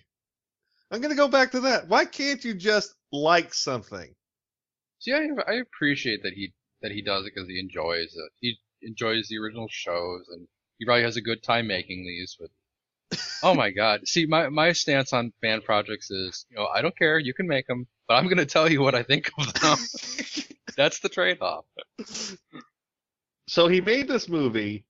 He, he's making the show after the Will Smith movies, so I can kind of understand that reaction of, "Oh my god, this movie's so terrible. I can do something better than this." Yeah. And it very well could be. I mean, that movie was pretty bad. Giant spider. Oh, he actually got to be in a cameo of uh, on the on the uh, in the J. J. Abrams Star Trek movie as an extra on the bridge. Oh, that's kind of cool. See, I kind of like that uh, that these that the media companies are starting to become a little more fan tolerant. I know, but at the same time, this was bad. It was bad, but you know, I'll I'll allow it to exist as long as I get to say that it's bad. And then Admiral Kirk shows up, and Oh god. you know what? That might just be a meme. Admiral Kirk shows up. And then Admiral Kirk shows up. It doesn't matter what the sentence is. It, if you always end it with, and then Admiral Kirk shows up. It's like a long game Jones. Tell me I'm wrong that that's not what it felt like. Yeah. That'd be the song by the Coasters, by the way. Yes. You know, here we are having this exciting podcast, and then Admiral Kirk shows up. here we are making an online review video, doing this epic battle, and then Admiral Kirk shows up. Here we are having a nice cup of tea, and then Admiral Kirk shows up. No more epic battles. Here we are having a nice dinner, and Admiral Kirk shows up. Spock. Spock. His was the most. Human. That scene always cracks me up. And then Amazing Grace starts playing, and I, am just laughing. Spock, Spock, Spock, Spock, Spock, Spock, Spock, Spock. And then there was the homoerotic scene. Oh my God, we can't. Yeah, how could we forget that? I mean, I they, tried. They did a mind meld. I mean, the, these these Slash fans are gonna go nuts when they see this. It, it was already. It was like I I seriously thought they were gonna kiss. Well, that was almost like the scene from X2. Have you ever seen X2? X Men No. 2? Because I knew better. No, I didn't. No, X2 is actually good. Oh really? Yeah. There's a hilarious scene where, you know, the Blackbird's trying to take off, the water from the dam is coming in, and Jean's using her power to stop the water so so the Blackbird can take off and and and Cyclops's like, No, we have to go and get get her and and, and then Jean starts talking through Professor Xavier to Scott Yeah. and and and it's like, oh my god, are they gonna kiss?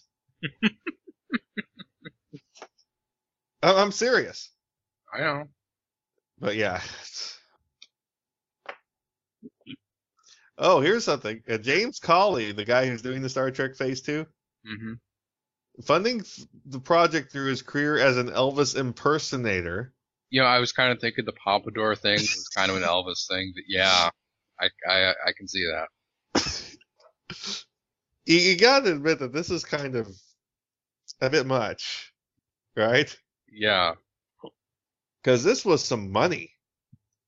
the, the, the costumes, the sets. The CGI, barrel rolls.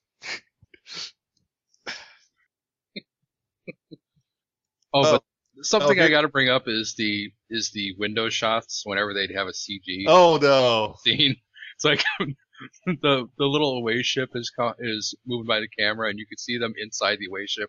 But the way they did it is, Flat. yeah, they did it flat, where they just kind of like superimposed the the shot of them at the angle that the window would be angled at. So it kind of looks like there's like a television screen of them. It doesn't look like they're like you're looking at them through a window. Oh, I got I got some news about James Cawley that I think will make you scream.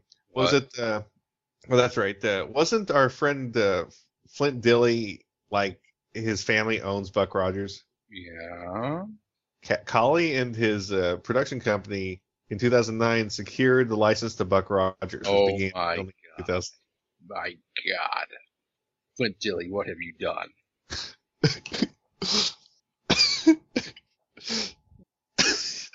Does that hurt? That. Oh my god. They promised episodes in 2010, but no episodes have been yet released yet. So let me get this straight. Star Trek, Buck Rogers, Wild Wild West. That reminds me, he put the Desilu logo at the end of the show. And I'm not sure why. Because Desilu made Star Trek. I know, but are we being that authentic that we're going to put the production company that had no involvement in this? They put the they put the 60s NBC thing at the beginning, remember? That's that's true. They they gave the first episode of their series the production number of season 4, Yeah. episode 1. See, but again, that's that's going back to my this this weird sort of authenticity that they went for. They they were authentic with all the wrong things. They they went with the production number, the the the, production logo at the end, the the NBC logo, but the show itself is so not Star Trek. It deals not a Trekkie. Yeah, it's like they even had commercial breaks. It would fade to black and then it'd come back. I mean, I, I can understand why you would do that, but the show isn't actually Star Trek. Not to mention it's longer than an episode. It was Yeah. 50 minutes and shows even back then they were only like 45 minutes Hmm. for an hour. I know now it's like 42, but back then it was 45 or 46. I, I mean that 50 minutes that's that's just pushing it. Yeah. And it felt longer than that too, didn't it? It did. It felt like a like a mini movie. And then this happens. And then this happens. Then it, God, I hate people who write like that. It's it, you, you have to put you have to put character into your into your writing. You can't just write, you know, you can't just do connect the dots sort of writing where, and then this happened, and this this happened, and this happened, and then and then these two characters fucked, and then and then this plot hole that happened in episode three gets explained here, and it, it, that's not a story. Well, the biggest problem is the one thing that made Star Trek work. It wasn't the plot lines. It wasn't the production values. It, it wasn't the sci-fi setting. The whole it thing was wa- it was the it was the Shatner Nimoy Yahweh. no, it was Shatner, Nimoy, and Kelley. The way that these three actors and the three characters played off each other, because you know McCoy represented the the, the raw emotion uh, of humanity. Spock, the logic, and Kirk, the, the the reasoning voice that balances between the two. Yes. He's like duct tape. He binds he binds everything together. Well, duct tape's like the Force. There's a light side, a dark side, and it binds the universe. Yes. I got that from Adam Savage. Yes. You know, there's that, also that, that that quote is like older than than the MythBusters now. you know there's actually another Star Trek continuation thing, Oh. and Grant Imahara is is Sulu. Oh no. No, is there is there discontinuity between that and this series? Yeah, the other It- one's called Star Trek Continues. Yeah. Where they're both like, we're the real continuation. No, we are. I don't know how I feel about it. You look and you tell me what you think. It's kind of weird though, isn't it, that there's two competing Star Trek continuation series. That is kind of funny. Well, there are two competing uh, Sonic fan movies. Yeah, I was going to talk about that. Um, it it does look better. Better. Yeah, Their Kirk seems a little bit more Kirk-like. yeah, Like they did up his hair to be like Shatner's was then versus yeah. big- Or versus uh, Elvis Shatner. whole lot of shaking going on. I think their Spock's a little bit better too. He's not quite as Yeah, that the the Spock on the thing that we just saw had kind of a big forehead kind of effeminate. while he was trying to make out Kirk. Okay, I'm gonna watch one of these. Here, here you go. This one's this is a three minute uh, vignette, so it's not gonna take long. Big net? Listen to what we do for our listeners. Ready? Hang on, it's not. Okay, I'm gonna pause it at zero. Okay. Three, two, one, go. Hey, that actually looks like Yeah, that actually looks like the original show. All night duty personnel report status for shift change. Okay. Why do I keep volunteering for night shift? Because it counts points toward promotion. Besides, it's not so bad. Oh, he's Easy actually for you to doing. say, from where you're Zulu. sitting. Rank has its privileges. Boys. Boys. Is it comfortable? Hmm? Because it looks comfortable. Why don't you find out for yourself? You must be joking.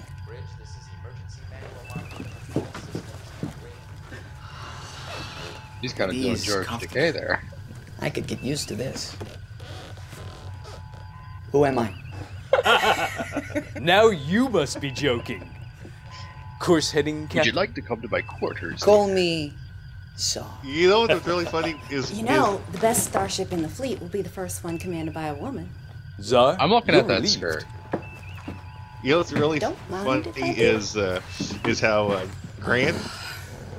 Doesn't this just. I've heard feel- Grant do Keanu Reeves before, Lieutenant. and when he's doing the channel. Sulu a little too much, it's look almost absolutely blending into beautiful Keanu. Uh, Mr. Chekhov, Mr. Sulu, set a course for Starbase 10. Aye, Captain. Yes, sir. Am I right? yeah. Steady as she goes, Captain. All shifts report ready for shift change, Captain. Maintaining course as per your previous orders, Captain.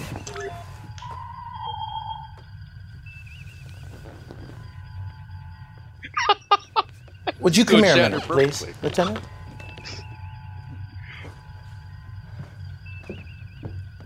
He didn't even say a word yet, and he was doing Shatner. I can't imagine a better female captain. Someday. If I know anything, I know you have what it takes to command. And so do you. And you. Your ships will have the finest captains in the fleet because I've got the finest crew in the fleet. He's doing a pretty good Shatner. Maintain course and heading, Ensign.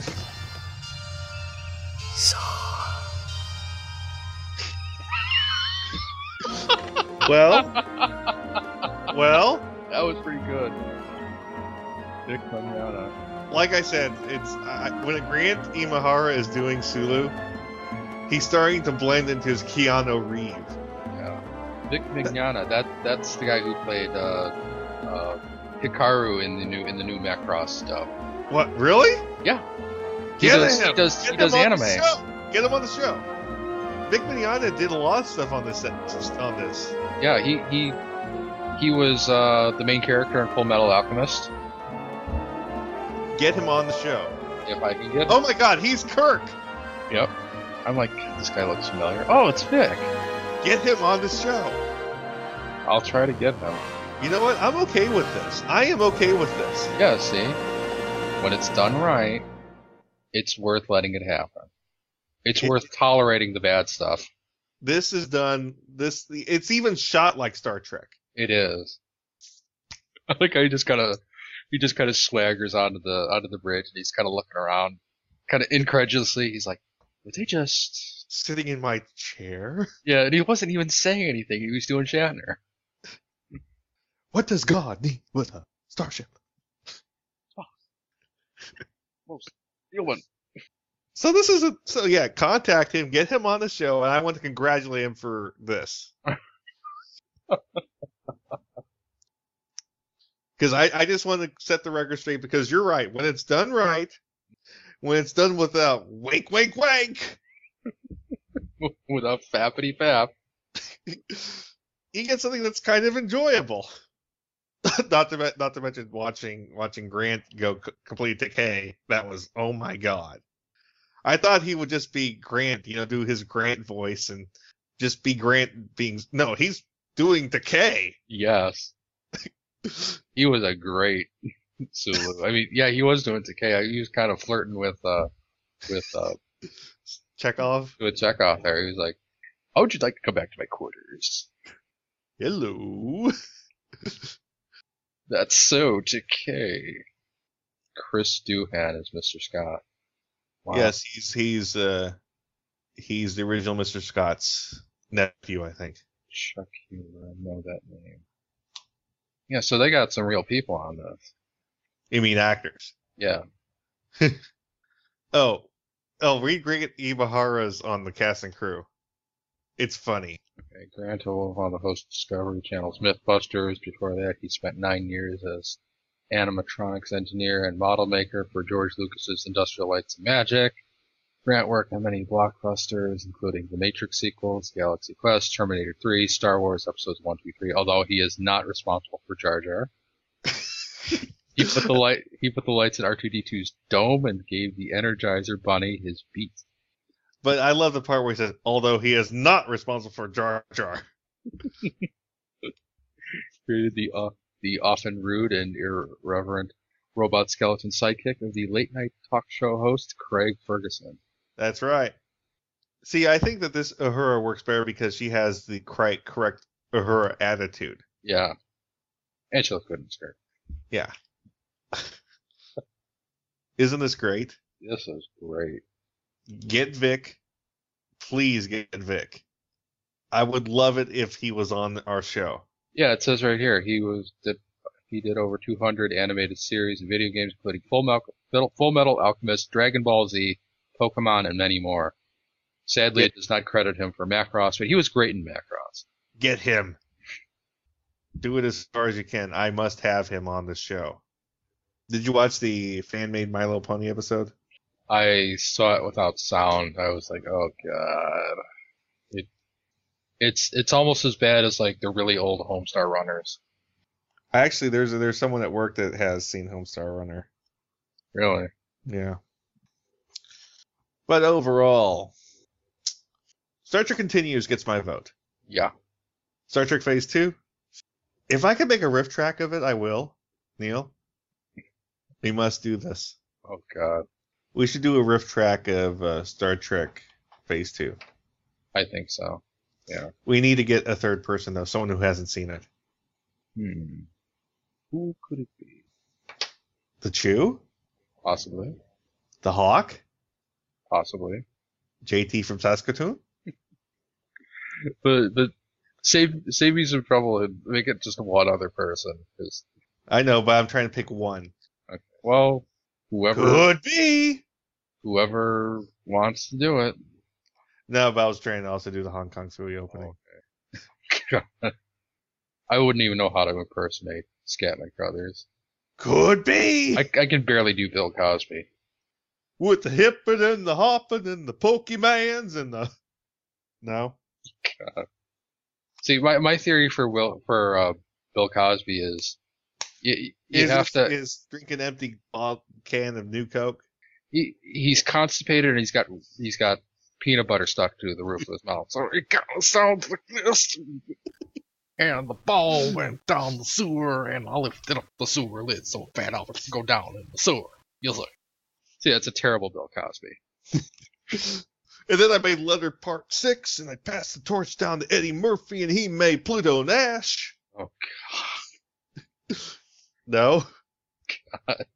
I Don't never- tell me that doesn't all of a sudden make sense. Yeah, it kind of does.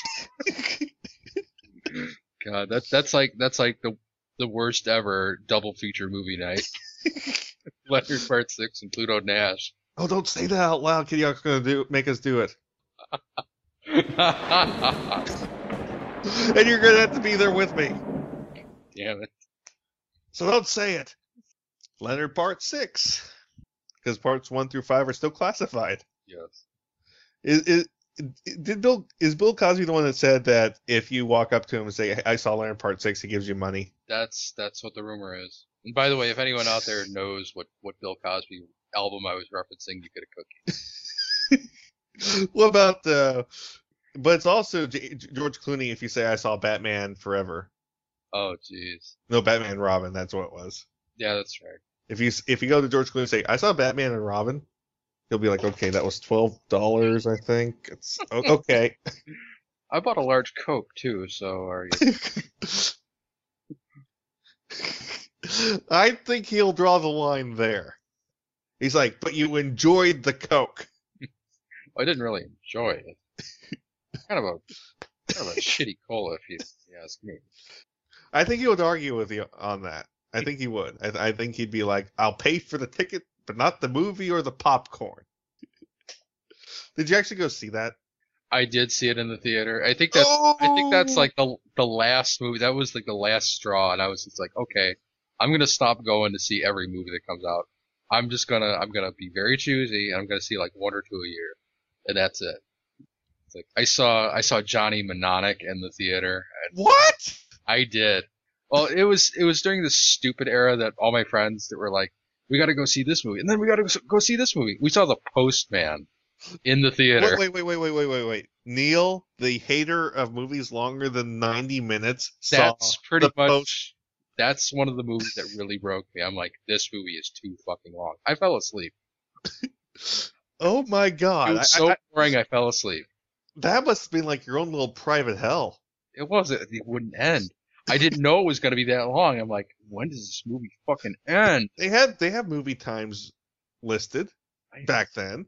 I know. For some reason, I didn't check because I didn't think that it would be three hours long. Wh- who was making three-hour movies back then? He made one before that. The one immediately before that. Waterworld was three hours long. I didn't go see Waterworld. But Neil, you should know because he made Waterworld.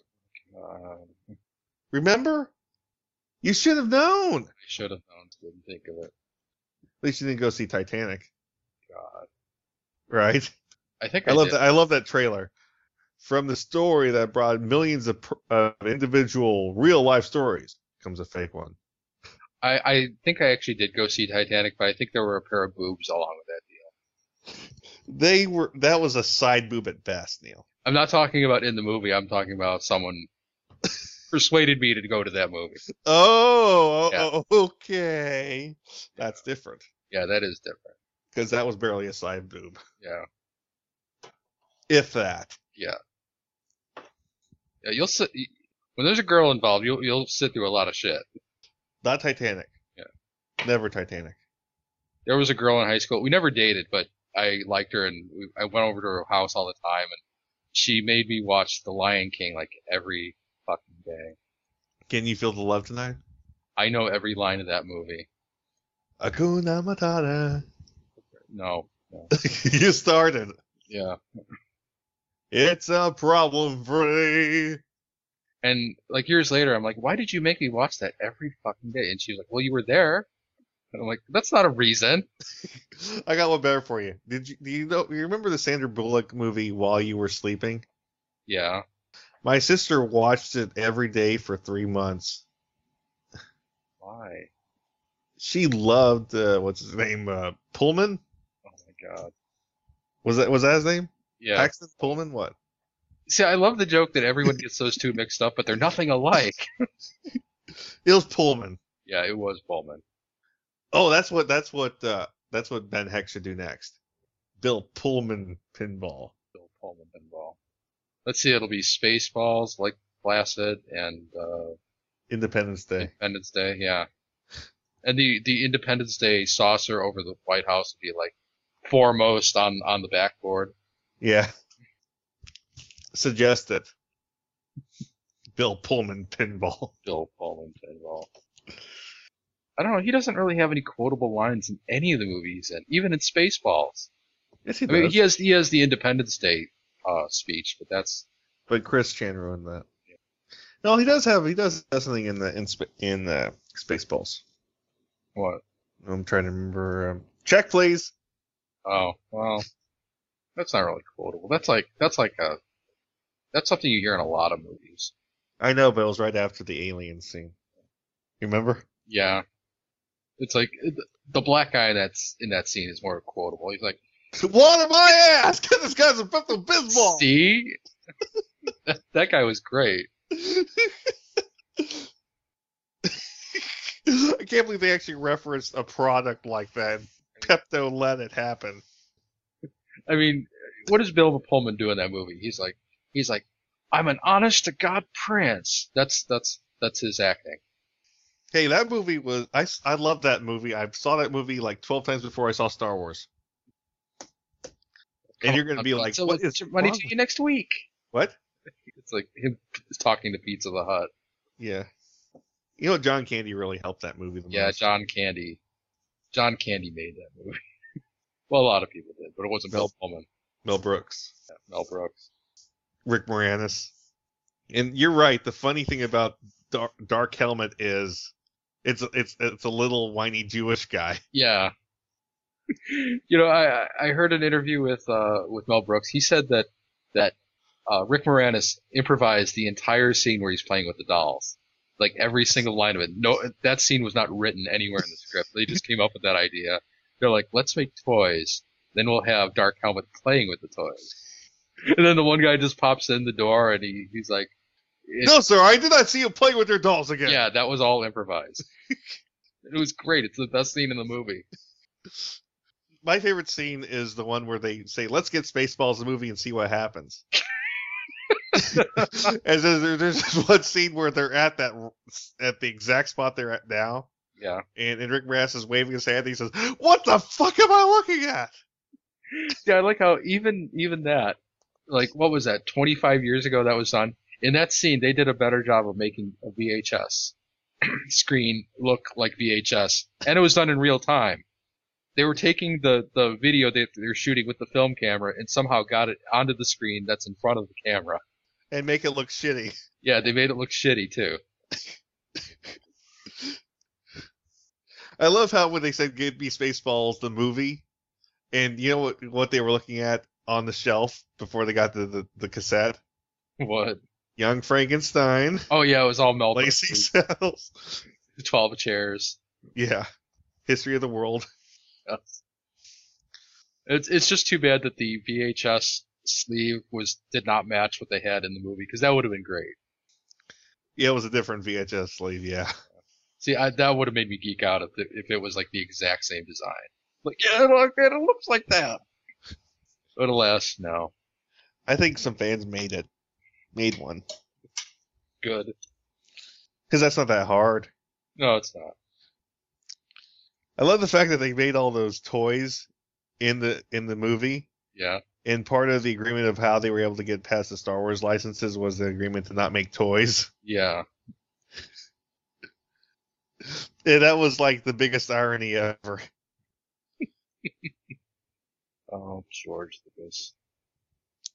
Yeah, they were able to sell a cardboard box with the promise of, we'll send you your toys later with Star Wars. What kind of company could get away with that? Nobody today, but Unless they started a Kickstarter. Ooh. ooh, yeah, Right? right. Oh, Of course, now Oh. that now that that cardboard box that they sold is actually more valuable than the toys. uh, If anyone go has to that, Go through the chat. Chris is asking what you thought of the new voyages of Star Trek, of that Star Trek Phase 2. You, you just go and type. Okay. Yeah. He'll tell you. Let, let's switch off and we'll just do it in, in, in chat, okay? Okay. All right, good night.